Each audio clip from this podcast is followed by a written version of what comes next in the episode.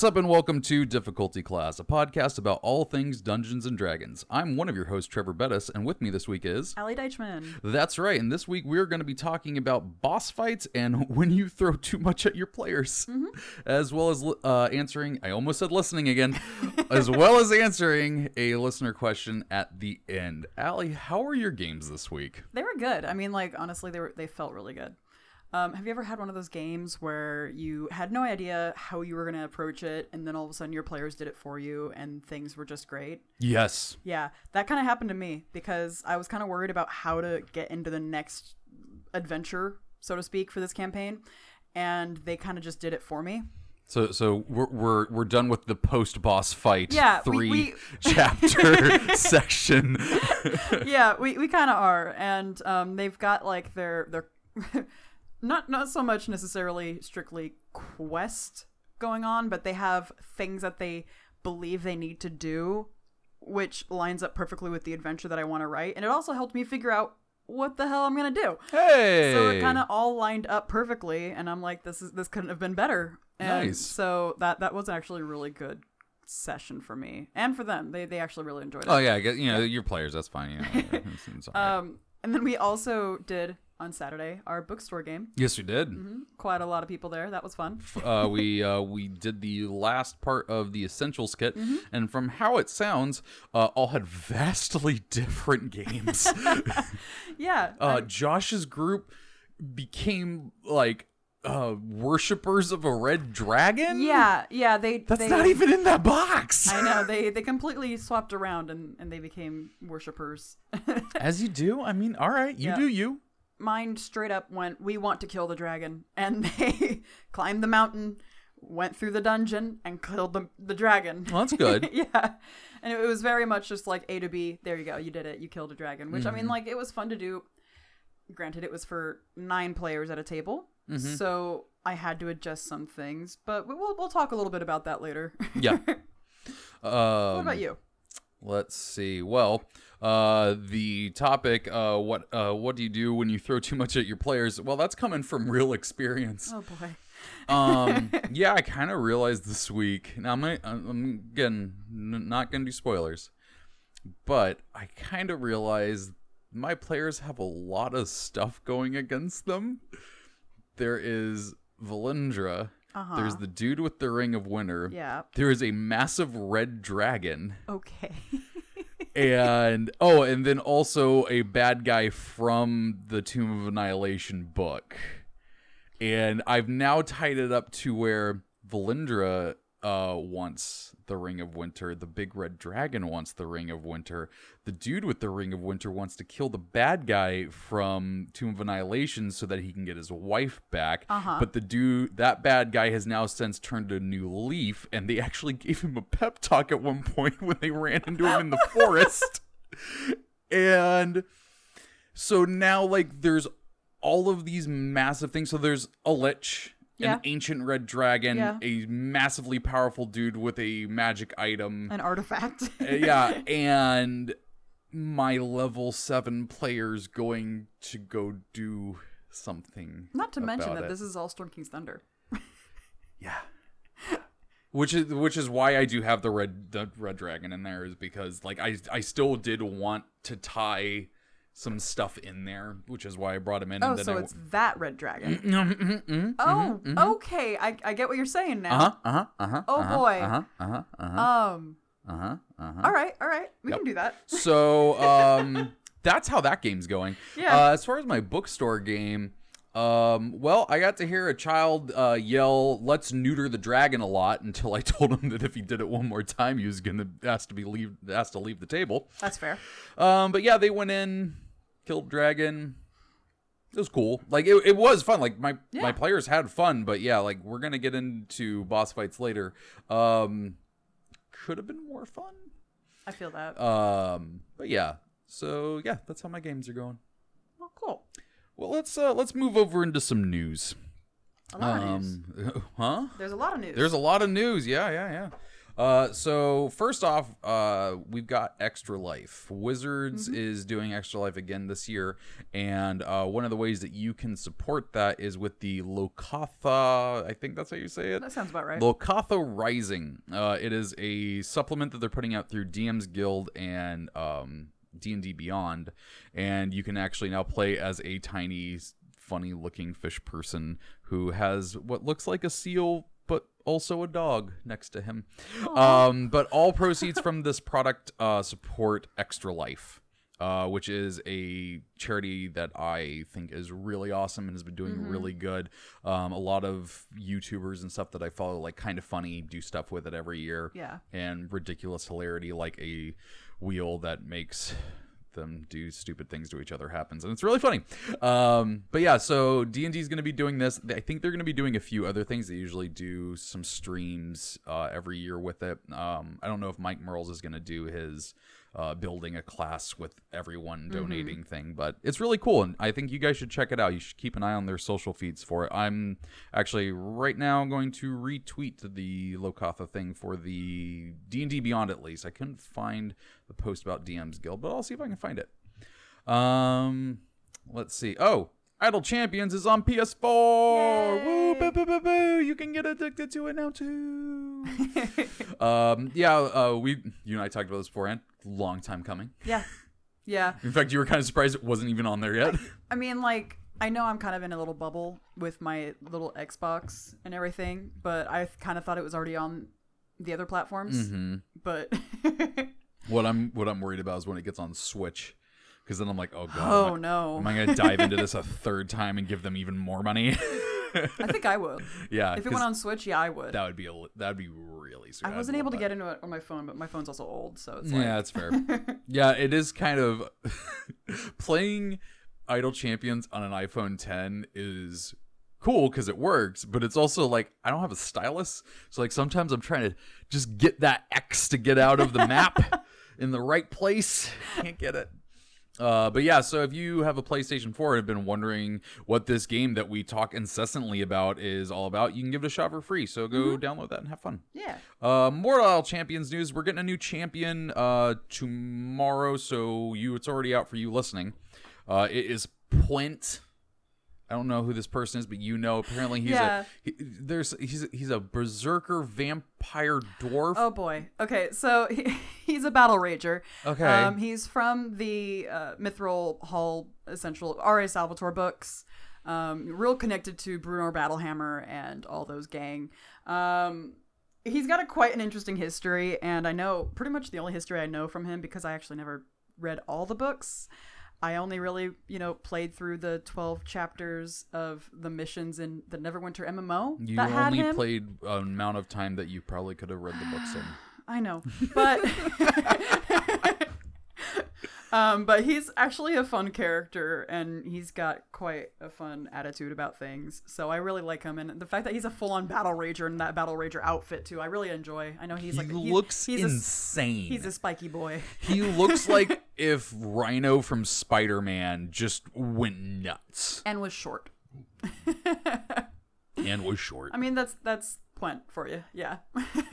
Yeah, he. It, I'm gonna get him because I just get all the champions. But my God, he looks insane. I'm excited to see what he does for the Mithril Hall champions because I know that's already a pretty OP, like a good team as it Mm-hmm. is, and so he's gonna be buffing that team as it is, and I'm, I'm excited to see what that does. Yeah. Um. One of the one of the things they say in this blog post is uh, not only does he make uh Barrowin relevant again, he also helps elevate Binwin and Bruenor uh in an especially big way. So apparently he's gonna like balance with the other dwarves, which is pretty cool. Oh, awesome. Yeah, because I would love to use Binwin all the time, but he uses that same spot as Nyla, and I love her. Mm-hmm. Um. All right. Our last bit of news is an unearthed Arcana came out between Yay. when we recorded and last I think time. it was like literally that day. Oh, it was the next day. Yeah, I was, I was yeah. at uh, I was at Universal Studios that day, and I'm like, oh, hey, an Unearthed Arcana came out. Yeah. I can't read that right now. I'm too busy pretending I'm a wizard. Nerd. I know. I bought robes and a new wand. You're there, so you might as well, right? Yeah, I was a 31 year old man walking around a candy store full of wizard candy in a Harry Potter robe. Felt great. It had to have been. Then my wife bought a cauldron cake, and it looked like how food from Hook would. And then I found out I hate that because it tasted terrible. but we got a little silicone cauldron, so that's cool. nice. Uh, that doesn't have to do with Dungeons and Dragons. Uh, Unearthed Arcana. this is the so uh, this is what's really cool. This is the second in one month. which is Yeah, pretty sweet. They're kind of harkening back to I think I want to say last year where they were doing like two a month, and they were just yeah, releasing them over and over and over again, which in reality is really great because it allows people to like test a lot of different things. Like if you're not into uh, monks, you could test out a bard, Mm-hmm. but um, and we've already had people bringing those to our bookstore game, which Yeah. is awesome. Oh yeah, I mean like literally the day after um, that monk Unearthed Arcana came out, we had the bookstore game, Mm-hmm. Yep. and then it was like, oh, there's suddenly someone Oh, with one of the uh, characters. Evan did it. Yeah, Yeah. Evan. Evan brought in the the monk, and that was really cool because he actually really enjoyed it. Mm-hmm. But this one is the Bard and Paladin, specifically Mm-hmm. the College of Eloquence and the Oath of the Sacred Oath. Yeah, the, oath of heroism. The Oath of Hero. Oh yeah, yeah. Yes. I don't know why. I know. Pallies, man. Breaking down the fourth wall a little bit. It is 9:50 at night when we both just got off work. I'm a little out of it. It is the Oath of Heroism. yes. Um, spoilers. I don't like these. I know. I mean, like, so in the end, it is Unearthed Arcana. And the whole point of them is for you to play test them and Yeah. give them your thoughts and fill out the survey and tell them what you liked and didn't like. And The thing is like with the, like with the sorcerer and warlock i feel like that is reasonable like i would make the the warlock and stuff and try it out yeah. um even though like at a glance i'm like eh, this is okay these ones i wouldn't even play Yeah. I'm, so I've got some, I've, I, I also have some feelings towards them as well. Um, some good because like there are some bits that are like fun and exciting, but then others are like, well, why don't you just multi-class and do the same thing for better? And it's like, eh. Well, I mean, like we kind of talked about it. Funny enough, uh, a few weeks ago, where it's like, well, because that's the character you want to play. yeah And it's like, yeah, Well- but if you want to play this character, there's better ways to do it. do, um do you want to go through them yeah, yeah, I kind of do. okay Um, so first up is the College of Eloquence. Um, there's a lot of big words in here, so just a heads up. So if I say something wrong, sorry. as long as it's not cyclopean we're out of Lovecraft territory or Paizo territory, because oh oh my god. my god i'm sorry Have you ever read those uh, block texts? Because if you haven't, just read them for a bit. I, I swear we're gonna try and not beat on pathfinder as much but man There have been points where I straight up look at Ike, our DM, and I'm like, "What does that word mean?" Yeah, He's like, we've had "Oh, to, we I actually, don't know." We actually had to Google a couple words a few times. Yeah, on my sheet there are proudly three words that I have learned thanks to Pathfinder. Oh, Anyways, the College of Eloquence. Mm-hmm. Speaking of speaking well, um, adherents of the College of Eloquence master the art of oratory. Persuasion is regarded as a high art, and a well-reasoned, well-spoken argument often proves more powerful than objective truth. These bards wield a bland, a blend of logic and theatrical wordplay. I don't know. I think Bland's kind of right. Yeah, winning over skeptics and de- detractors with logical arguments and plucking at heartstrings to appeal to the emotions of entire audiences. So that's the summary of the class. Um, I don't. Think I mean, like in general, that's kind of what a bard already is. Yeah. Personally, um, however, this one is supposed to be that and more. Um, they kind of dive into like the basic concept of what a bard is and give you actual things for it. So, like the first one is universal speech. It's at third level. Um, you gain the ability to speak and reason with anybody, regardless of what languages they know and everything. Um, the only downside is that you have to expend one of your uses of your bardic inspiration, And- and then you roll that die, and that's how many people you can affect with it. and those people affected uh, can understand your language for like Mm-hmm. what was it? The next. Does it does it say how long? Or is the language they speak For 10 uh, minutes. For ten minutes. Yeah, like that's cool until you have to roll for it. Which I mean, I guess like if it's a group of people that you don't speak the language of, the other person can translate for you. But like, that's a weird thing. Usually, when you're in an encounter, a social encounter too, Yeah. there's usually only one person that you actually have to talk to. Yeah. And in a lot of like uh, book encounters too, that is the case. And so when it comes to like, oh, here's a chance for you to get more people, I think it was just the fact of that you're expending your die, so they wanted to do something with it. hmm That part I didn't really understand. Whereas like I would have much rather have this been connected to your modifier, where it's like you can do this equal to a number of time of day equal to your charisma modifier. Yeah. I think that would have been better, but I mean, it, one of the neat things is that it, this works on, even on a creature that doesn't speak any languages. Yeah. So it's like you actually have a chance with like animals and stuff too. You could actually legitimately talk to That's them true. and they'd understand you.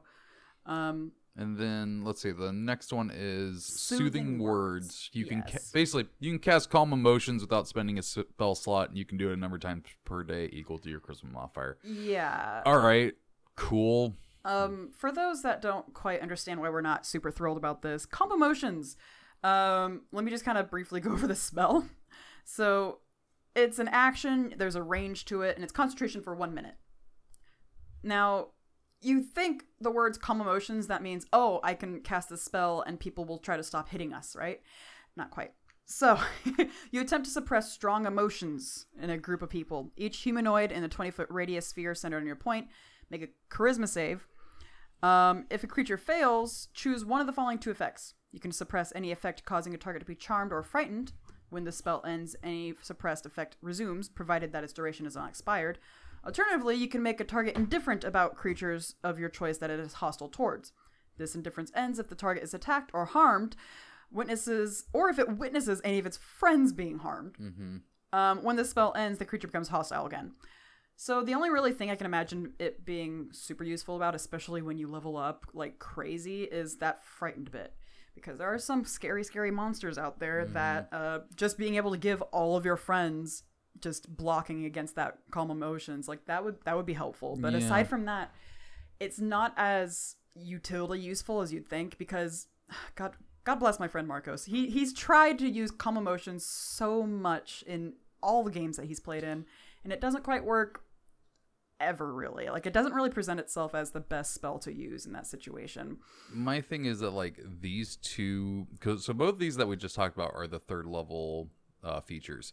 Both of them feel like secondary features. Yeah. Like they feel like the secondary feature to the one super awesome and the reason you pick the class thing. Yeah. and they both just feel secondary. They don't feel like main features. mm-hmm. Uh, after that, there is uh, what is that? Undeniable logic. Yes. And essentially, uh, you choose something, uh, creature within sixty feet of you that can hear you, uh, and you spend a bardic inspiration die, and either you you roll it, and either that creature takes the damage equal to what you roll and has disadvantage. Uh, oh, um, First and they, they have to make a save. they have to make an intelligence save and then they have disadvantage or they heal that many hit points and they have advantage Yeah. So again, it's the number you roll. yeah So like at sixth level, the like the bardic inspiration die, the biggest one I think it gets up to is a D twelve, Yep. right? And so um dealing psychic damage like twelve or under isn't really a huge No. thing, especially if even if you get up to like level five. Like at that point, that's not gonna make a huge difference. and then the fact that they have to make an intelligence save And there's that like you were talking Like- about that earlier, where it's there's these steps in order to get to the cool thing that happens. Mhm. That there's there's qualifiers that you have to breach. i mean it's cool to maybe heal you know six hit points and uh, then get advantage instead of just giving them the die to roll with it yeah. but well oh actually sorry it's uh advan- advantage on the next saving throw it makes uh before the end of your next turn that's not and the disadvantage is only on saving throw that may i'd even i thought it was uh just next roll that's i don't like that that's boring Yeah, no, it's it must succeed an intelligence saving throw against your spells DC or have a disadvantage on the next saving throw it makes before the end of your next turn. Yeah. So it's not disadvantage in general.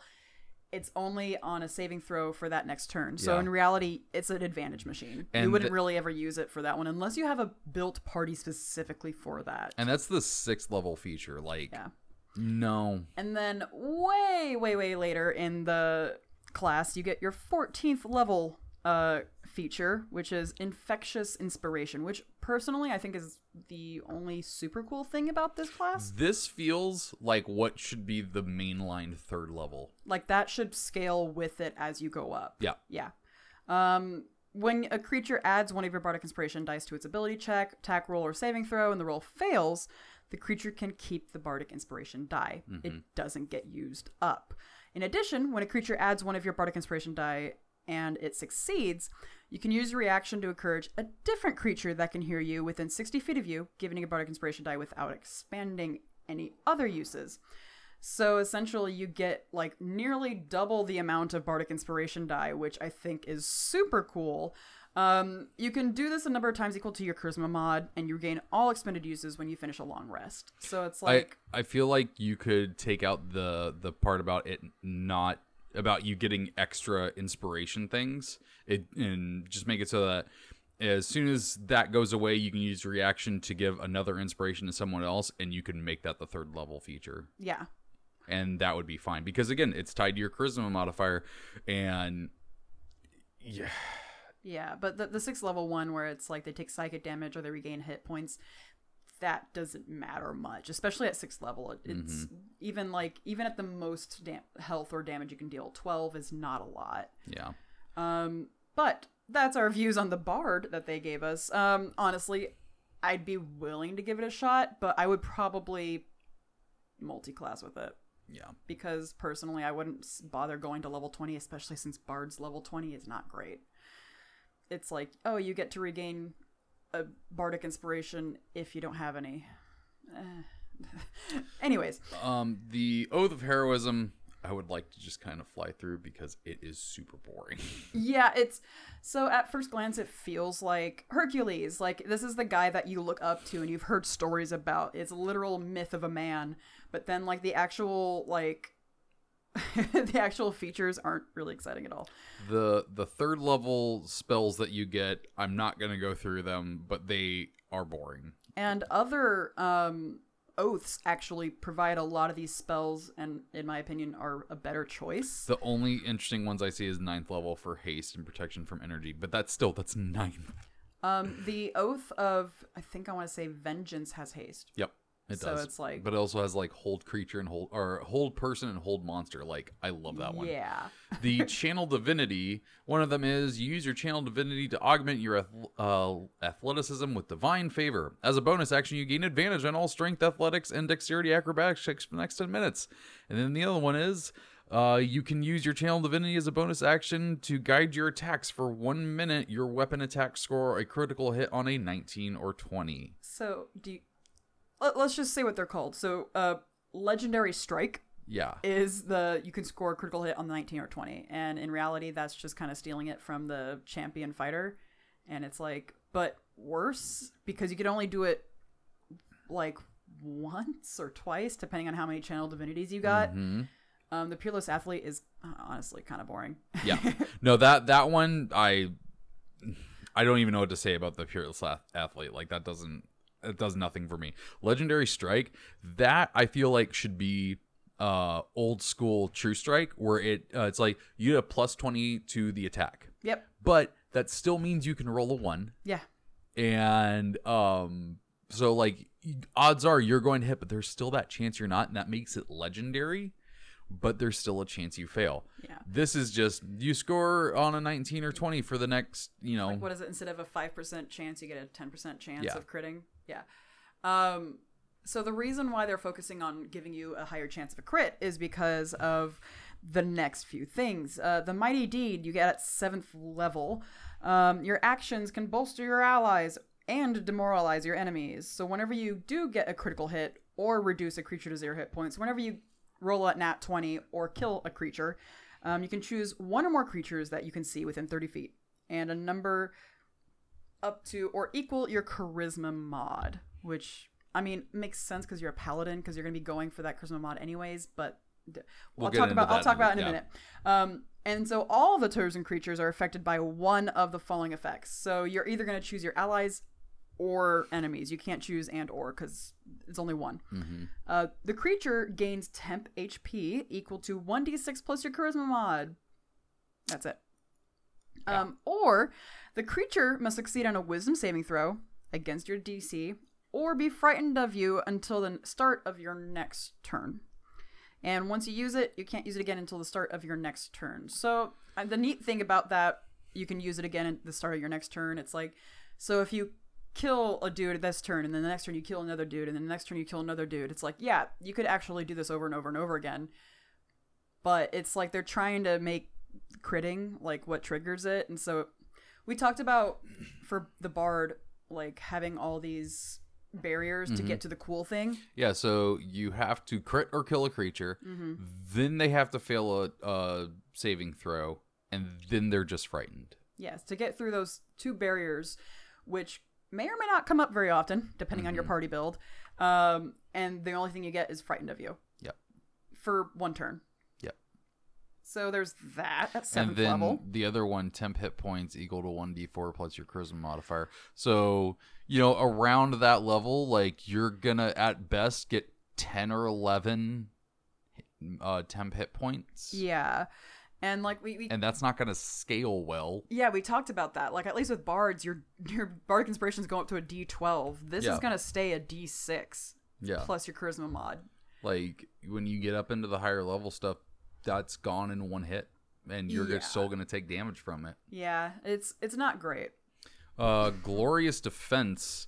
Um let's see. So this is fifteenth level feature. Yeah. Oh, I think I actually skipped this as we were going through it. uh, your blessed glory on the battlefield can uh, misdirect an attack when a creature you see. Oh no, this yeah. Yeah. Uh, when you get uh, hit, you can use your reaction uh, to add a bonus to your AC equal to your charisma modifier. If the attack misses, you get to make a weapon attack against them. Again, this is fifth edition. Your modifiers are not going up that much Yeah. over time. Like the most it'll be is be f- fifth, Yeah, and like so twenty, and and so like having all of these things tied to your charisma modifier to add to things uh, I don't I just like me personally when I make characters I focus on feats. I don't go for the ability score or things and if I do it's because the feat gives it. yeah. And so like these features do not matter to me. You know what? I just thought it would be better than your charisma modifier for this one, especially Hmm. half your level. Because I mean, like fifteenth level, half of I that is yeah. seven. Plus seven to an AC is something. Yeah. And so when you get to level twenty, it'll be plus ten to your AC. I I would that one's a little too much for me. Half your level is getting into the fourth edition territory, but Yeah. like I, there there has to be a better way to do it. yeah, Um, and then the twentieth level, living myth. yeah. So you can now empower yourself with the legends uh, told of your great deeds. As a bonus action, you gain the following benefits for ten minutes. You are blessed with otherworldly comeliness, gaining advantage on all charisma checks. Uh, once on each of your turns, when you make a weapon attack and miss, you can cause that attack to hit instead. And if you fail a saving throw, you can use your reaction to succeed instead. So the second two, I think, are pretty dang cool. Like honestly, that's probably what that, that's what this archetype like kind of led up to is the fact that it's like oh it's like kind of like using the legendary feature of monsters it's like no they can just choose to succeed and that's kind of like what the whole theme of this oath is about because i don't think we really went over it but it's like for whatever reason a god or a group of gods has included you in their machinations. You are not a reluctant hero but one who fully embraces the idea that great deeds are yours to achieve. So you train diligently sculpting your body and refining your skills so you're ready when destiny calls. Mm-hmm. And it's it's really meant for like characters that are that know that they're going to be there for mm-hmm. something Yeah, we, we talked about how like I wanted to do a Hercules style game. yeah And like and at first glance this would be it yeah, but no. Like the the second two are freaking awesome and when you consider that it's for 10 minutes, pretty OP. Yeah. And then the first one is okay, I guess. That's all right. It's only advantage on all charisma checks. Like, Like- you could still roll a three and a four on those charisma checks, and then if you're at most adding five with your charisma mod, and then You're a living legend, but eh, your smile's not that good. Um it's I don't know about the the thing for me is that like like I said, those last two are f- pretty much OP. Mm-hmm. Like for ten minutes, you can just decide, no, I hit with that. Yeah, Um, I think you could do better if you uh, moved the first one to choose to succeed and and uh, keep it for 10 minutes but basically each of them has a number of uses like Yeah. for the next 10 minutes uh, you can use one of the following five times Yeah.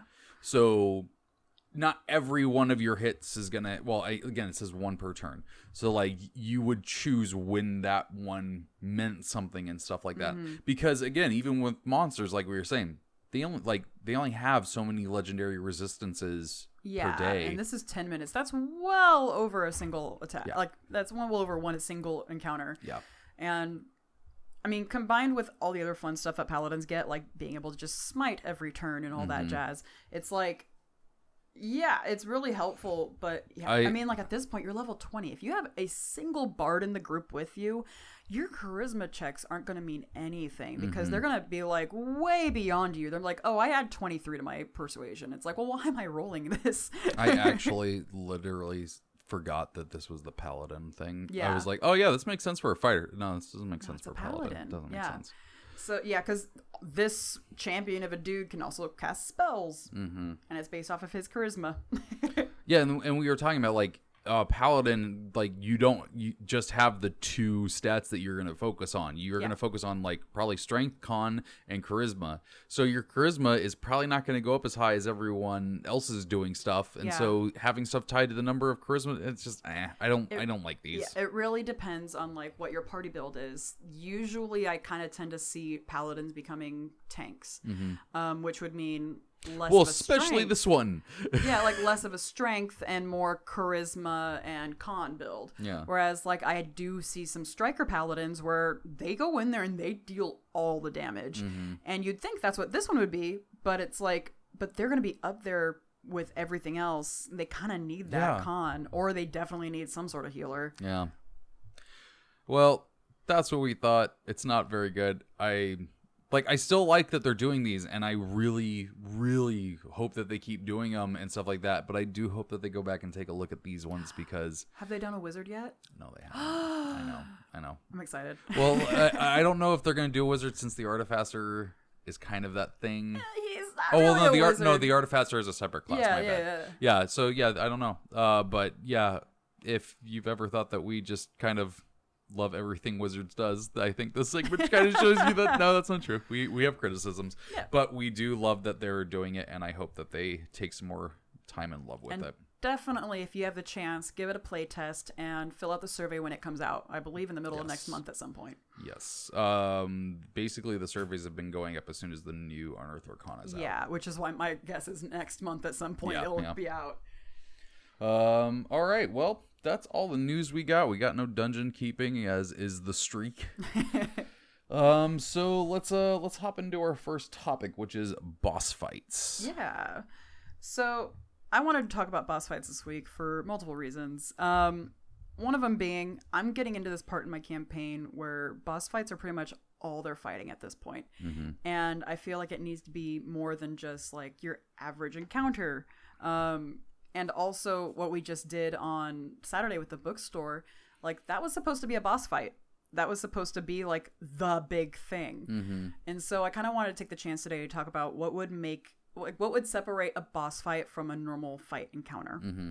Um. I did an episode about this on Dungeon Driver a long time ago. Yeah. and it was an all right conversation. I think I with myself, like I said, conversation with myself. Again, it's late. I'm tired. Um, but I think I recorded that at like 6 a.m. So I'm also like tired and out of it during that one too. So it's really fitting. Yeah. Um, yeah.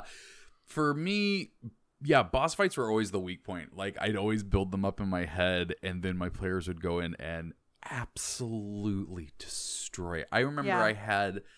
I got this super cool Hydra figure in fourth edition, and I'm like, oh yeah, this is gonna be a super cool fight. And I led up to it really cool and everything. And they got in that room and murder fight it. It didn't Yeah. get a turn. Yeah. yeah. And That will happen so much. If you're a new DM and you're like, oh man, this boss fight's gonna be so difficult, and all of a sudden you're realizing, oh, oh, I'm not gonna get a turn. Yep. Oh no. Yep, yep, yep. it will happen. No um, worries. And so it took me a long time to figure out boss fights and again, I'm gonna reference the game that I, I, I I'm gonna, uh, so Destiny helped me with this, uh, because I played so so much of it. Um, and that was the boss fights that I want to mean something. I like to turn into a puzzle. Yeah, I was actually going to talk about that where it's if you've ever played those video games where it's like, oh, it's the boss fight, and you go into the room, and then you have to uh, you have to swing at his legs three times until the health bar goes down to 0 and then he gets on his knee, and then you press B a bunch of times, and then oh, you dealt a lot of damage. Then you have to do that again, and then you do it again, and then you do it a third time. Oh, and there's his health bar, and then he's down, and it's like it's just wash, rinse, repeat. And it's super boring, but it's like, oh, this thing was super difficult. And yet you and I are sitting here and be like, so we co-opt the entirety of Dark Souls three. I know. and it's like, but Dark Souls has its own challenges. They do, but but there are those enemies. Like- there are those bosses that's just you know, uh, walk up, fight, raise shield, block, dodge, hit, raise shield, block, dodge, hit. I'm trying to think of a game specifically that I can like reference. Like I think Dante's Inferno did that a lot, where like the really big dudes, where Mm-hmm. it's like, oh yeah, all these big guys, and then it's like, well, all you have to do is just hit their arm a couple times, Yeah. and they're down. But The- but there there's like there's a lot of stuff for me in Destiny that did this where it was like they go through invulnerable phases and stuff like Mm-hmm. that and I don't quite like the invulnerable phases but I like um there is a boss fight and I I did this one with you um in with uh, Gar, right? yeah, with uh Princes of the Apocalypse. Um I read through the dungeon everything and when it got to them I'm like, "All right, that's a boss fight, I guess." Sure. But I looked at the stats and I looked at where you guys were. I'm like, they're going to obliterate him. Like this whole dude that I've been building up to be a terrifying cult leader is just going to die. yeah, So I came up with this idea of uh, him having these floating orbs of water that he summoned in the room, and they would shoot out and latch onto him and basically put this bubble shield over him, which gave him a shitload of resistances. And uh, in some cases, invulnerability. Like if it was especially if all of them were up. Yeah. yeah, um, and so then my then you guys figured out like, oh, okay, so that's latched to him. I'm gonna go hit one of the things. Okay, you hit it, it turned off. Mm-hmm. And so then you guys had to do this balancing act between making sure the leashes were weren't on him, figuring out so, the action economy to yeah, take him down. so that you could actually hit him all the while he could hit you no matter what yeah, and so that balanced it mm-hmm. and um i have enjoyed doing that stuff but it doesn't work for every boss like yeah. the boss fight at the end of um the uh, essentials kit i sat there and looked at it i'm like i don't really have a good way of doing this um and because we had so many players what i did was i upped it from a young white dragon to an adult white dragon Yeah. and we can get into how legendary actions and stuff actually affect it because Oh, I do find that that stuff is really important. Yeah. And that and doing that did change the encounter and did make it fun. It changed stuff up. Yeah, and it changes the feel of things too. Like if a player is going like, okay, that was my turn, and then you stop and you're like, all right, and then the dragon does this, and they're Yeah. like, what? Yeah, yeah, yeah. And it really changes the feel of the encounter from like just your average encounter to something that could really be dangerous really quick. mm-hmm. Um, but I think that's something to say though is like changing just just making a boss encounter a boss encounter simply because the creature's stats has a big AC and a huge health pool, and it's like Mm-hmm. that doesn't make for a boss encounter because these guys will just in two turns take him down, and then that'll be it. The yeah, and the the thing that I've stayed away from because I know as a player I hate it is taking something away from the players that hinders them or um just making the the thing like a giant bullet sponge. And I'm using that from Destiny Like, because we're talking about that. specializing versus one of the players in particular or the group in particular. Like if you have a full party of wizards and it's like, oh, magic doesn't do anything against this creature, and it's like, ah, Well, it, not not even just like that. Like, um, and I'll get to what bullet sponge means in a second. Yeah. But um, but like doing uh oh, there's an anti magic field. None of your magical gear works. Oh God, yeah. um oh uh there's something going on in this room and if you do the like I, I can't think of it right now. Again like out of it. Um but yeah doing stuff like that where you're taking away oh like the creature uh, this dude can't be crit on or stuff Oh, like God. that where it's just like it's taking away something in the game that the players Yeah. like using and it's not even that it's overpowered. It's just they like doing it and it's the thing that they have fun doing. But let me take it away and make you sit here for 40 minutes beating away on a bullet sponge. And now what i mean by bullet sponge is just giving the creature a ridiculous amount of health just so that it lasts for 10 rounds and this is something that fourth edition was completely guilty of oh yeah. like you know i when we played fourth edition again a few months ago like you guys fought a beholder that had 900 hp My God. tiamat in fifth edition is 600 for reference yeah. um and it's just I 100% get what you're saying though about like because something that uh Pathfinder that I've kind of come up against over and over and over again. I play a rogue in Pathfinder and all of my abilities are centered around the fact that I'm able to sneak attack stuff. There's only like two caveats for me to sneak attack something. I have to essentially catch them um what's the word? Flat-footed? Flat-footed or flank with someone. Mhm. But then we've reached a point where we're constantly going up against things that either A, can't be caught flat footed, or B, can't be flanked, or C, simply can't be sneak attacked because they don't have any vital organs or what have you. And it's like, I'm over here like, cool.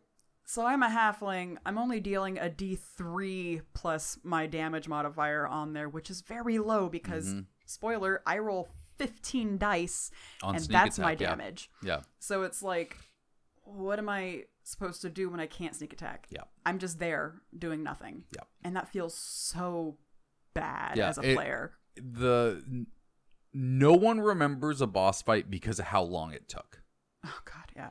and that's why like one of my favorite things uh from any game I've played is the fact that after we finished Strahd I was driving home with Kyle and I was like so did the Strahd fight feel good did it feel threatening and he's like oh yeah dude like I was I was freaked out that we were gonna die. Like mm-hmm. he was like, yeah, it was it would it was awesome. And I'm like, did you realize it was only three rounds? And he goes, what? I was like, Mammoth came in the room. And, Yeah, you know, I was like- Strahd was at half health. I was like, yeah, it only lasted three rounds, but Yeah. And what I kind of want to segue into is he got to do stuff because of his legendary actions and his lair Mm-hmm. actions, and really pay attention to those if you've got a boss that is a legendary creature because man they completely change up the fight and lets you have those terrifying moments like Yeah. Strahd's lair actions he can just pass through walls in Ravenloft yeah.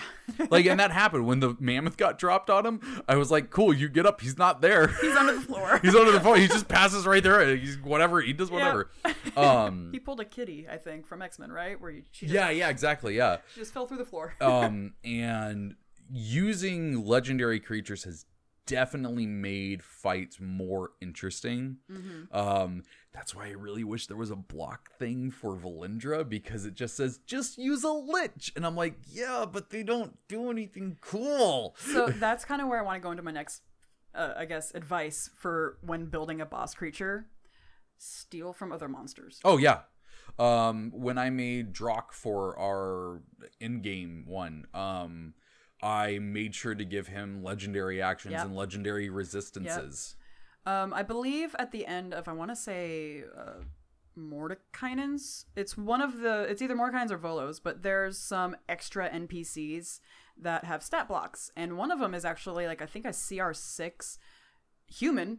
That's just like a champion, I think is his name, but he has legendary actions. Mm-hmm. And it's such a nice low level legendary action creature that you can just easily pull from. I constantly pull from that stat block to just add on to one of my NPCs that I suddenly have to fight with. And I'm like, oh yeah, this person's actually way cool, believe it or not. Yeah.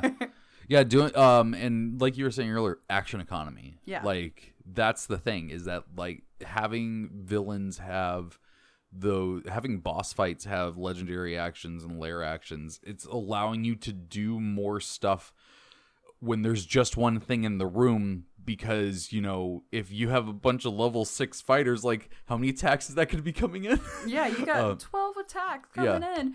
And all of a sudden, your dude who has like four different actions they could possibly do, but only did one in his turn, suddenly he's going to not have anything to do his next turn. Mm-hmm. yeah He's going to be dead. whereas if they have legendary actions like cool uh you finished your turn cool he misty steps to the rest of them Yep. yep And it's like just being able to give them legendary actions can change a fight so Yeah. quick. and and like I legitimately think having legendary actions and lair actions, you could have a boss fight last like I did with Strahd, last three turns, Mm-hmm. and they will remember it. Yeah. I mean, that's what I did for a boss fight at the end of Storm King's Thunder, too. I gave her different legendary actions than the book provided because I'm like, well, she's a wizard on top of what she is. So mm-hmm. she should be able to cast spells. So I just straight up made up legendary actions that fit the action economy. Yeah. Like, oh, one point, you can cast a cantrip or level one spell for one legendary action point. I I really do think that those are probably the easiest way to do interesting boss fights. Mm-hmm. Um I do recommend looking at doing puzzling stuff though because it is a lot of fun. Yeah, and it really changes up things, especially like the more the players have to interact with the environment, I think the more fun the boss fight can be. Yeah. For everyone all around.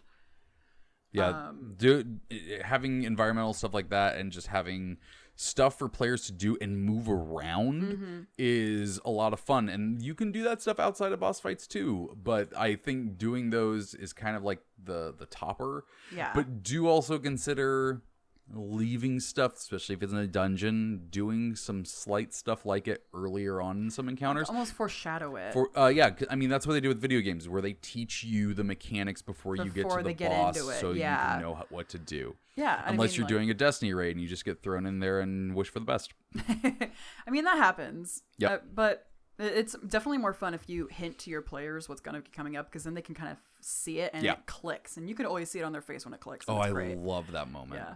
Um, but I definitely recommend playing with the environment. I mean, like, fun examples Dark Souls 3, the big ass tree. It's like, oh, you're Mm-hmm. Oh, fighting it, yeah, you're yeah, fighting it, yeah. you're fighting it. Then all of a sudden, the entire floor gives out, and you have to go into an entirely new area. i love that fight and it's such a cool fight, and it's such a big surprise. You had Mm-hmm. no idea it was going to happen the first time. Yeah. And um, another fun one that really like changes around the environment is Monster Hunter, like with Diablos. Mm-hmm. Like you just get sucked into a whole new plane of area that you did not really expect, and it's terrifying Mm-hmm. the first time you go down there. And it, it can really change a fight when the entire environment changes at the just the drop of a hat. yeah And I wouldn't recommend doing it in every encounter because then it gets old yeah it gets samey mm-hmm.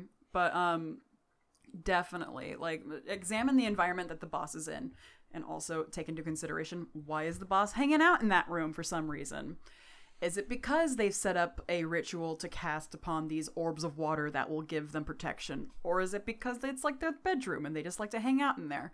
Think about that when you build your boss fights because i mean i know a lot of d&d books have are guilty of that where it's like this is this is the boss area because it's the boss area.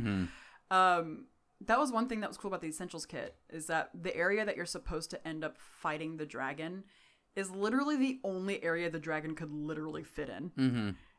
and i'm like okay i can appreciate that. Like there was some stuff throughout the whole dungeon that you could like oh you could look at but in the end it was like no this is this is the showdown place. Yeah.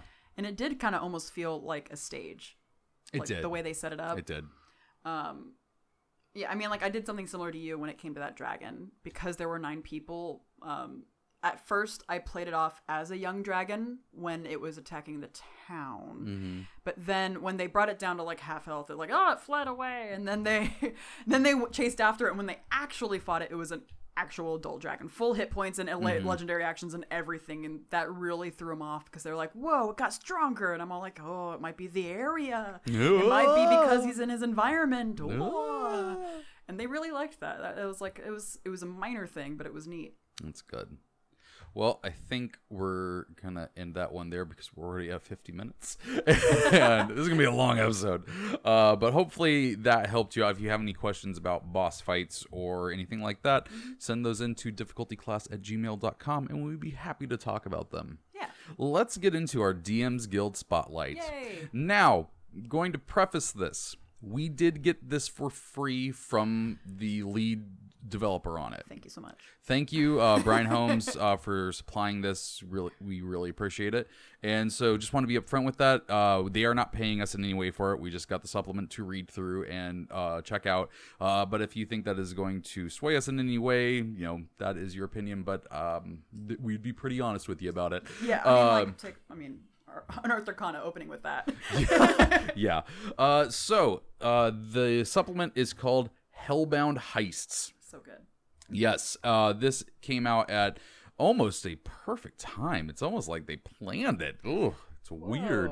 uh, so these are nine heists in the nine layers of hell, and it is perfect if you are going to be going into Avernus and want some extra stuff to do, Yeah. or if you just want a different way of your players getting into Avernus, because that could totally be how that works. The first uh, adventure does take place on Avernus. You can get them in there and then have the rest of the adventure happen without doing all the Baldur's Gate stuff. Yeah. Um, and then yeah, each one of them afterwards is in uh, the you know lower layer of uh, the nine hells, and there's some crazy shit. Really, there is. Yeah. Um, I'm not gonna tell you where, but there's a train. and as soon as I read that one, I want to run this. So, like, honestly, it's called Hellbound Heists, and Yep. the fact that you actually do go in there and you perform heists Yep. throughout hell, and Mhm. it's such a cool concept. And I, I gotta say, like, I was reading through it, and I like the way that the book is set up Mm-hmm. because it does provide kind of like first of all it does provide you the idea of like yeah you can use this as a supplement to add on to your avernus game but it also can be a campaign all by itself Oh yeah. which i'm looking into it and i'm like i'm kind of down for that because i can just totally imagine a group of people that would be willing to stay in hell either prove themselves or stay in hell and well you know get rich or die trying yeah. and they even have like suggestions on like how to tie in all the different uh, adventures that are in this book and they also neatly uh, give some reference material too where it's like if you're interested in learning more about avernus check out these books and i really appreciated that Yeah, But- they uh so I, I'm I'm gonna talk about this part. There are a couple things about it. Um the art is kind of all over the place, mm-hmm. but I kind of love that. It's Yeah. it because this was a group effort, just as a heads up. There were let's see, one, two, three, four, five, six, seven, eight, nine, ten, uh, people that worked on this. Mm-hmm. Um, and so even though like you'll have one image that is like this amazing Rakshasa that is fully detailed and shadowed and it oh, looks like something straight out of a it looks like a freaking magic card, book. yeah. like And then you'll have another one that is kind of a more simple, like second edition, first edition looking yeah thing. it does have it's very reminiscent where it's like a full-on sketch like Yeah. in a notebook and it actually looks really cool a lot of them do They do, and and that's the thing. Like the art is good. It's just it is slightly jarring when like you turn one page and there's that rock Rakshasa, and then you turn another page and it's a completely different art style. Um, and that was jarring at first, but like as I kept looking through it, I was like, I I do kind of really love this, and like the maps are different for each location. They're done by different people, and so I just wanted to give you a little bit heads up that like if you are like you know art is a big deal to you, to let you know about that, but you should definitely give this more of a chance than what is the art because the the supplement itself is really good.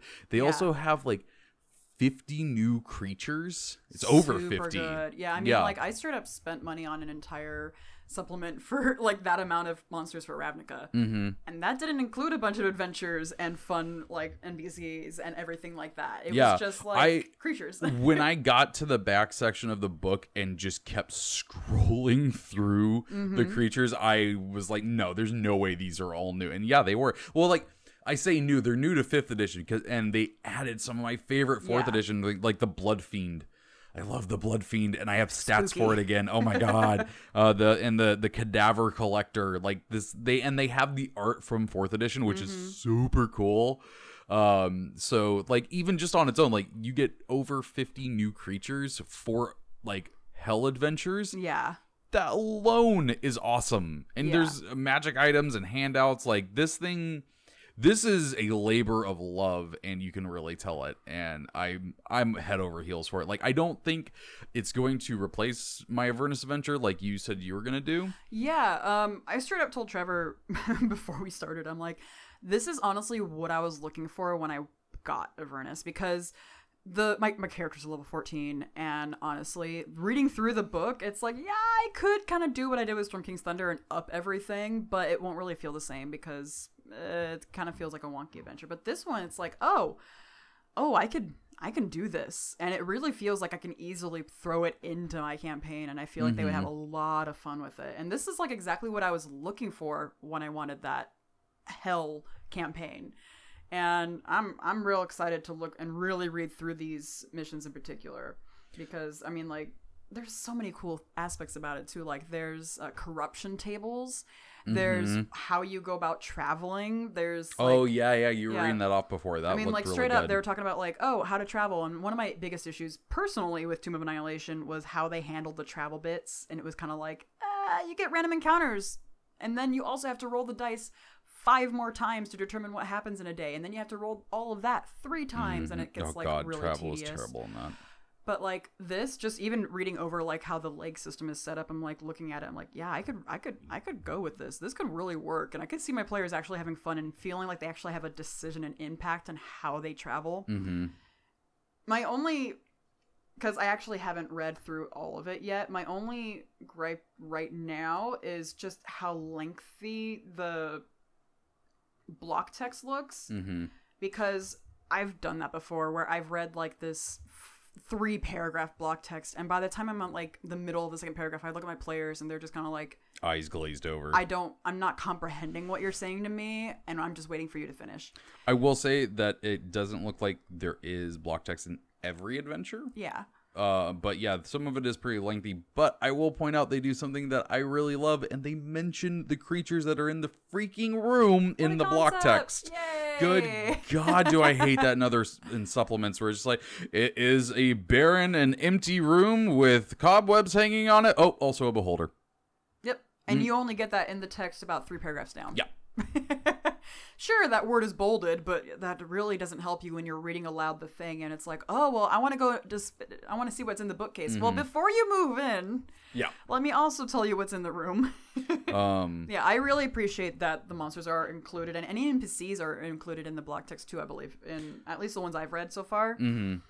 But yeah, you're right. There there is some pretty lengthy block text, but um, it I I don't think it's it's too terrible. Yeah, no. I'm, and from what I've read so far too, is that the block text is very much like to the point where it's like, this is your first objective, and this is your second objective, and then you read what the objective is, which in a way can be nice because I mean, like, again, harkening back to Pathfinder, there have been moments where we're in the middle of a dungeon and we all look at each other going, "Why are we here?" Mm-hmm. Yep. and like, and those kind that kind of block text does easily give your players, especially through a heist. Good lord, especially through a heist Mm-hmm. why they're doing what they're doing. Yeah. Because that can get lost so easily, especially if you're trying to plan this convoluted idea into a single thing. And I mean, players will get lost. But block text can help with that. But I just know that sometimes if they're too long, they can go they can go the opposite of what you wanted them to be. Well, um, I think needless to say, we both like it. We both uh, think that all Yeah. of you guys should go check it out, especially if you're going to be doing an adventure in Avernus or anywhere in the Nine Hells. I'm straight up gonna run this game tomorrow because I can't run my regular game. It's gonna be great. Perfect. um, well, so it is on uh, DM's Guild. The PDF is twenty five ninety five, uh, and I there is a lot that is worth it. It Yeah. is 289 pages long. It's well worth that. Totally money. think it's worth that worth price. more. Yeah. uh, you can also get it in a soft cover for 39. You can Mm-hmm. get it in a hardcover for 49. I'm actually considering getting the $49 hardcover It's one because pretty. it is a pretty looking book and it has a lot of stuff in it that I am in love with. Yeah. Uh, then they got some uh, PDF uh, bonuses in there. Also, if you are listening to it this the week of this release, uh, week of this podcast release, they are doing a first week sale, and the PDF is 19.95. Definitely worth a grab, Yeah. especially if you want to run the Avernus like campaign. Check it out. It's it's well worth it. All right, so yeah, once again, that is Hellbound Heists. Check it out on DM's Guild, and um, you know, let them know that uh, you you found them through us. That'd be cool. uh, all right, topic number two. Oh my God, I've thrown too much of my players. What the hell do I do? Okay, first off, don't panic. Oh, I'm panicking. Um, second off, evaluate kind of what your players can do oh God. because that's kind of what I found is the best to do. Because I mean, like I, I freaking threw a lich at my players and they were not prepared for her at all. I threw giants. I threw like six giants at my players and Yeah, but- none of them had weapons. But were they level seven? they were level ten at the time. They were they're level seven. Um, so there's a lot of things you can do, and it's kind of situational. Mm-hmm. Um, if we're talking about single encounter wise, that one's probably the easiest one to tackle. Oh God, I just looked at my fighter's health, and that dragon would insta kill him with a breath weapon.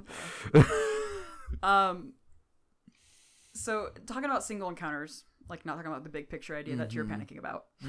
Um, if you find that your players are super struggling, like if they're in a boss fight and they suddenly can't take out the water orbs and this guy is going to be invulnerable forever, well, then what are you going to do about that? So it's like one of your options is to easily. There, there's a few fixed numbers that you shouldn't change.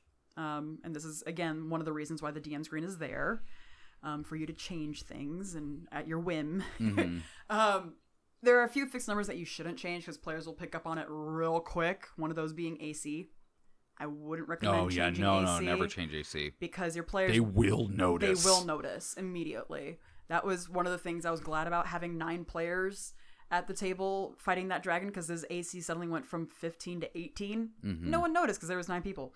But definitely, unless you're physically showing them that their AC is changing, like, oh, he picks up a shield, or it's like you notice he cast a spell on himself, then no, don't change the AC. Yeah. And the easiest, easiest way to do it is to adjust other numbers that they wouldn't know otherwise. Like, for example, their modifiers.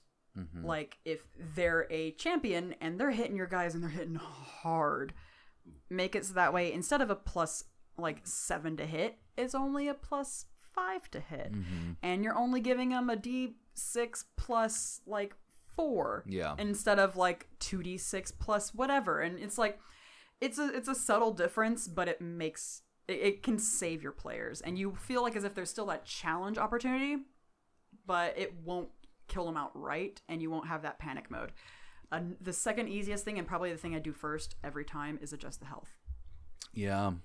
And like I do ha- have the I do do those things. And but this one it's like but this is more grand scale throwing a lot on for plot reasons which all makes sense mm-hmm. However, when it comes to what the players can physically handle and also just emotionally handle, there's it's too much. So, thanks. in your own words, sort of. yeah, a little bit. Um so, I mean, like, okay, so ways for you specifically. Well, like so, well, kind of more in a broader thing, like the thing that I don't want to happen and that I'm always looking to avoid is Deus Ex Machinas. Like I don't want something to just pop in out of nowhere that there was no foreshadowing about that suddenly helps and saves the players and defeats the bad thing. When I first DM'd my game, my first game I ever DM'd was actually 4th edition, and that little one shot was full of what I like to pleasantly call OP NPCs. Mm-hmm. They're the ones that literally jumped in and saved the day when my players were dying. Yeah. And I needed those at the time, but I could tell they weren't great. And because it was just it was a Deus Ex Machina, Mm-hmm. that's what it was. And it's it yeah, definitely you want to avoid those because they feel dirty almost. Like you are supposed Oh, to yeah. change things, Yeah. but it's like you are literally doing hand of God. These are this is this is just happening now. and like and i don't want to like the things that you suggest at the beginning are really good Yeah. especially in those that's, like, quick encounter things yeah things. Yeah. but like i don't want to change the health of an ancient red dragon and like No, they and suddenly kill it yeah like and the the thing is is that like ho- honestly i don't want them to kill the dragon um and i don't particularly like if they kill Valindra it's like and whatever she's a little she'll come back later um but th- like i need to figure out ways that they both leave yeah. the that- area and like i still obviously i want there to be a threat like if the player dies they die mhm. but i don't want it to just be a slaughterhouse Yeah. so one of the things that I've been coming up with is like so I have people with them. I have two I have one powerful wizard and one uh, wizard in training with her Mhm. that is currently on the airship with them. They have an airship cool. which does have a giant dragon harpoon gun on it. Oh. Um, and um, I'm going to give them the option. I'm going to tell them not to listen to this episode until we play the next. I'm going to give them an option of talking to some Aarakocra that actually do have a sort of connection to where this is all taking place, um, and building up a group of things that will be able to help. However, it's like, okay, I have that stuff happening. That's writing a book, though.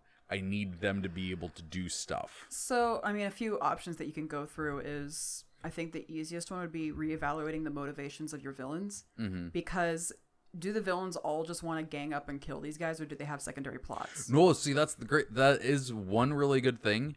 None of the villains currently give a rat's ass about the players. It's the players that give a rat's ass about them. Yes. Yeah. And so like that is the one really good thing I have going for it um because no one is going to be hunting down and murdering them unless somehow one of them gets the ring of winter and starts running away and then yeah, might have an ancient red dragon and a lich on their ass. Um so and I know the I here's the thing, I know these players, I know they're gonna freaking come up with some crazy ass plan. They already talked about using a hat of disguise to change into the bad dude's wife and try to convince him that everything's okay. Oh no. So it's gonna yeah, like it's gonna be interesting, but let, let, let's put my stuff aside though and just talk about like the general thing of like, okay, you've thrown too much at your players in the broad sense. What do you do? Um, give them options. That what? Yeah, no, that's really good. Yeah, I mean, like, give them options of both ways that can help them against the villains, and give them options of ways for them to figure out how to take them down. Like, if they've got a lich against them, they're in this huge jungle or this huge continent of Faerun.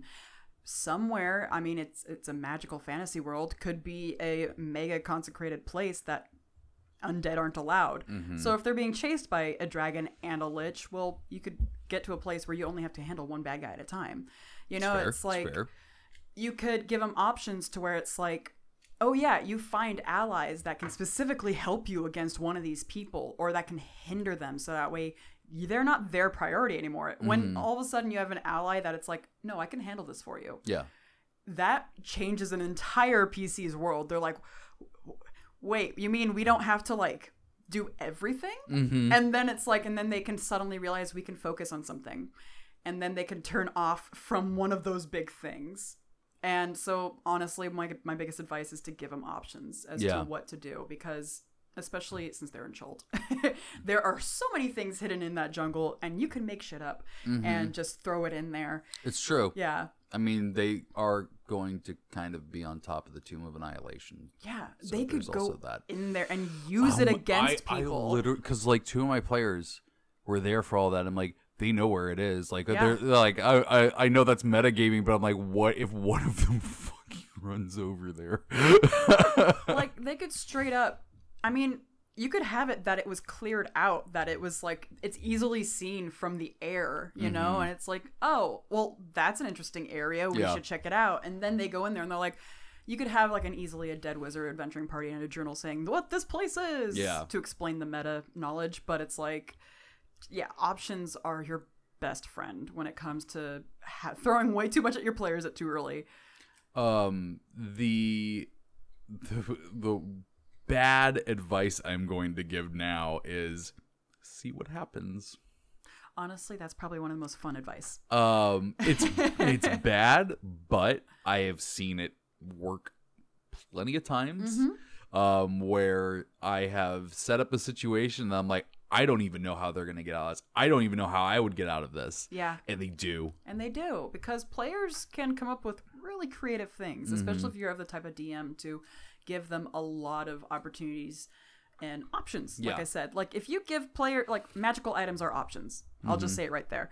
If you give them a hat of disguise, that's an option that they wouldn't have had without totally it. forgot i gave him that too And, and it's like they could totally use that, and Mm-hmm. some way or another they'll use it, and it's gonna be great. by the way he doesn't know whose hat that is and i do and i think it's really funny Oh my god. uh and it's it's so it's like you can continue writing your expansive world and even if this is homebrew too and it has nothing to do with Faerun, you can continue writing these grand adventures and these grand villains with their crazy overarching like motivations Yeah.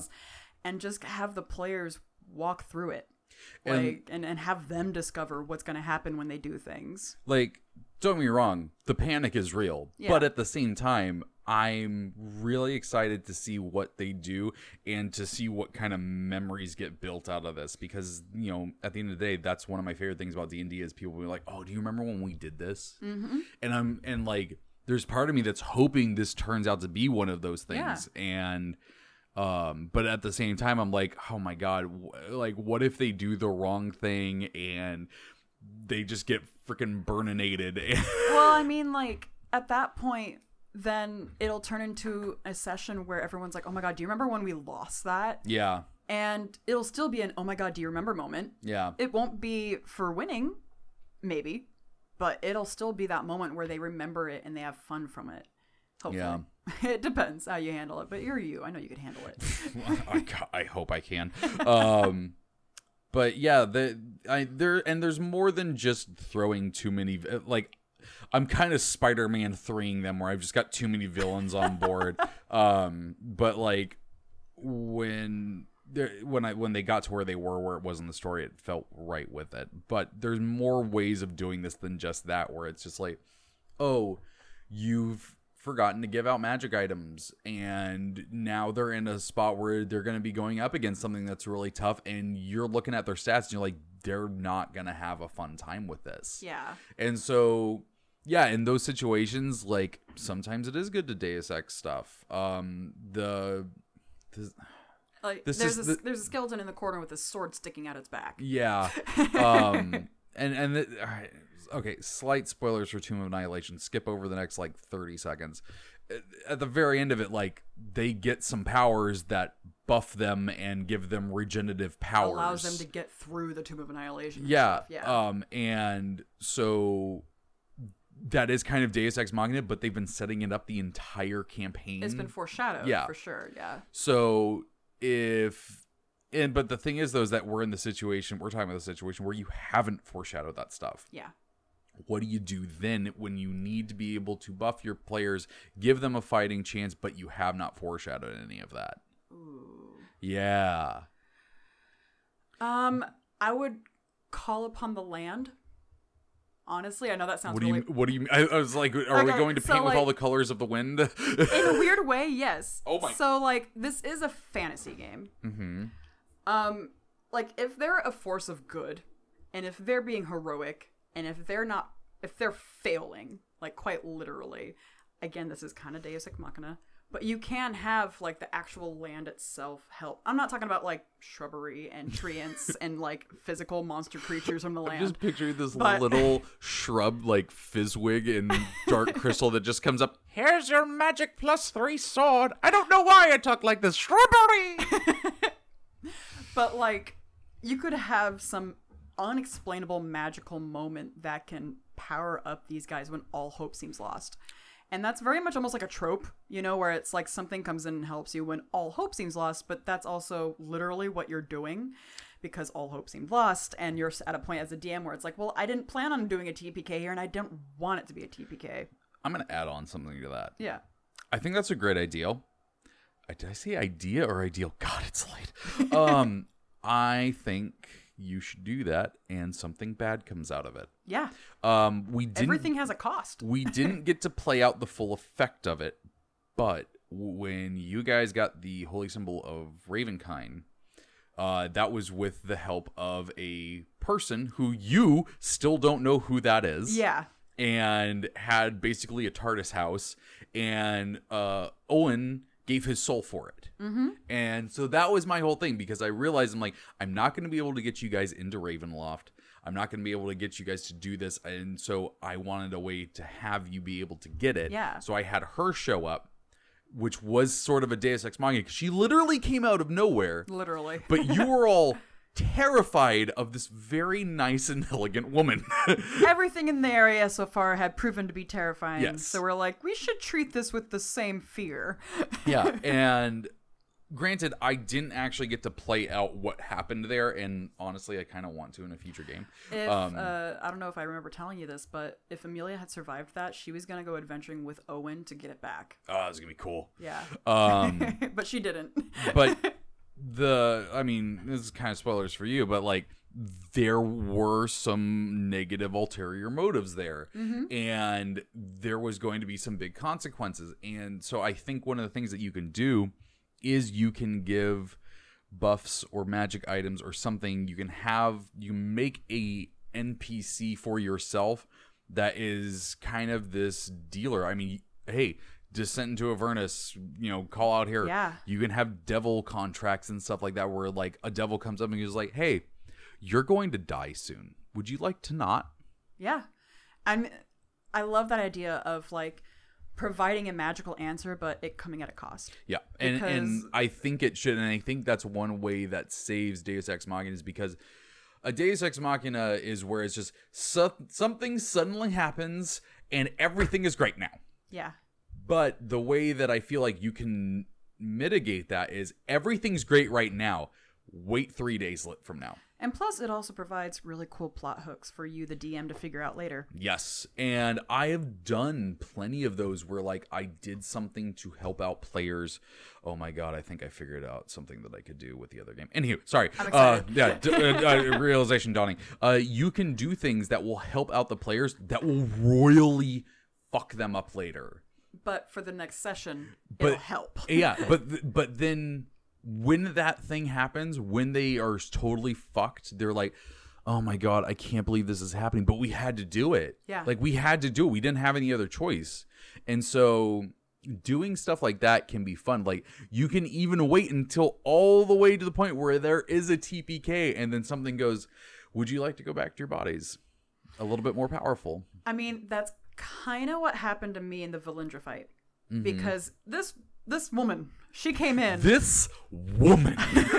and she did TPK them. Yeah. They were all on the ground. Bertram friggin' God willing, literally, Mm-hmm. she's like, You're gonna be up to see this. And I had one of them essentially get cursed so that way he can come back and myrtleize her. awesome.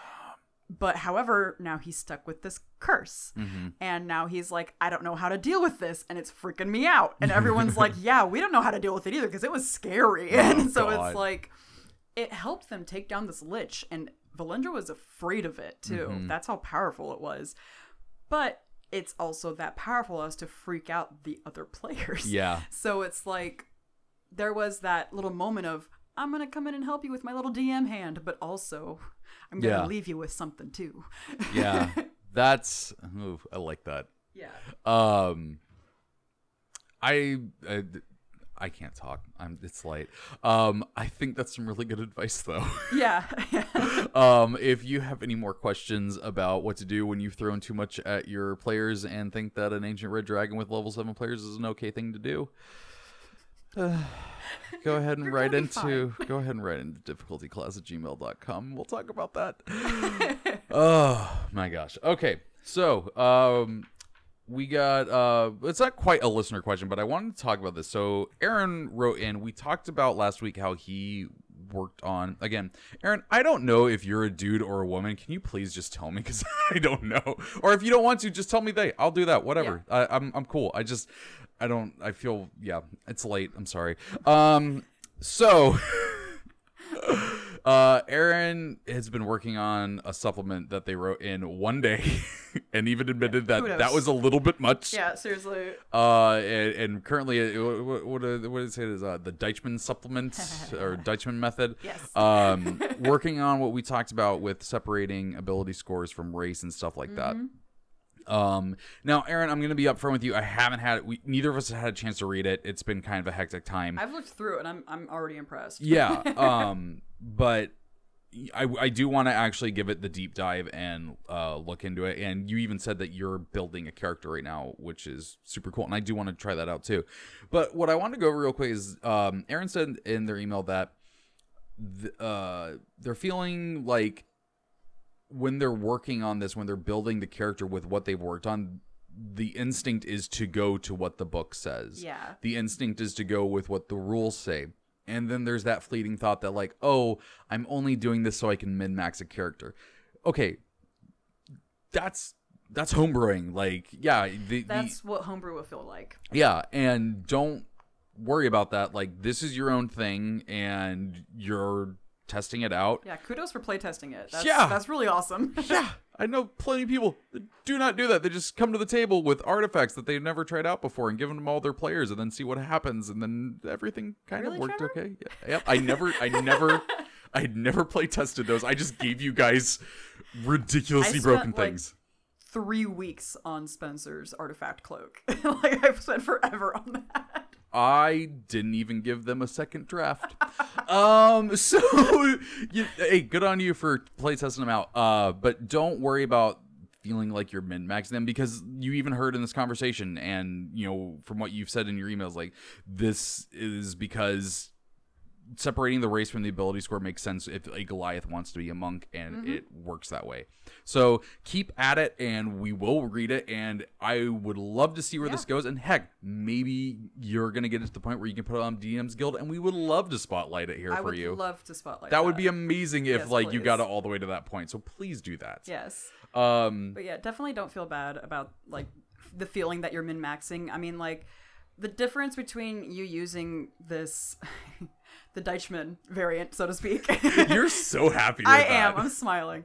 Um, is the difference is that instead of ha- being forced to choose the halfling rogue, you could instead to min max. Yep. You could instead choose whatever you wanted be a to min max. rogue. You could so be bad. a dwarven rogue, and no, no, I want to be a turtle rogue. oh my god, that would be amazing. You just pop into your shell, I love it. have some cronk moments. Yeah.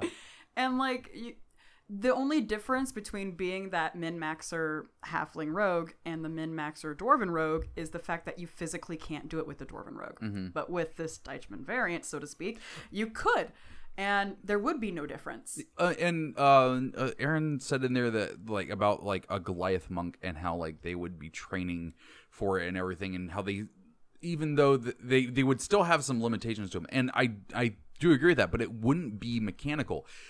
You're a Goliath. You're not squeezing through the places a Yeah. halfling rogue is. Yeah. So you're still you still have a uh, some things set against you for being a Goliath rogue, but you don't have the actual mechanical negative you know points to being one Yeah.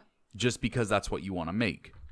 So no, I think it's awesome. You know, we talked at length about separating those things. If you Mm-hmm. didn't hear it, I highly suggest go back and listen to it because if I do say so myself, it's a pretty fun topic. Yeah. uh, but Aaron, keep writing, and uh, we'd we'd love to take a look at it. Definitely. All right. Well, I think that's gonna do it for this week's show. It's uh, it, it's not it's not too much longer. It's a little bit longer, but uh, if you enjoyed this episode, it would be awesome if you could go leave a review on whatever podcast service you were listening to. Uh, you know, you could leave that five star. That'd be real cool. You know, if you leave a one star, please don't don't be a jerk. Um, Or do and be critic like tell us what we're doing wrong. Yeah, like oh, you know what? You know that's fair. If you actually think our show is really bad, go ahead and leave it a one and tell us why though. Just like how we told Wizards that we didn't like that Unearthed Arcana, so I can't really say bad shit about that. um, also, if you did really like this, go ahead and please tell your friends. That would be really great. That is one. W- that's really the big way that we are going to grow is through word of mouth.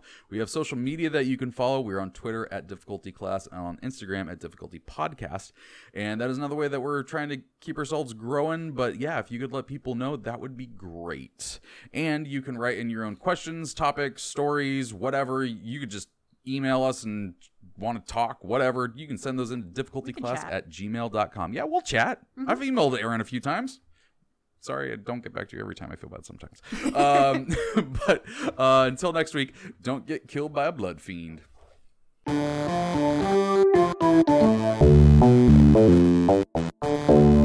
ありがとうございまし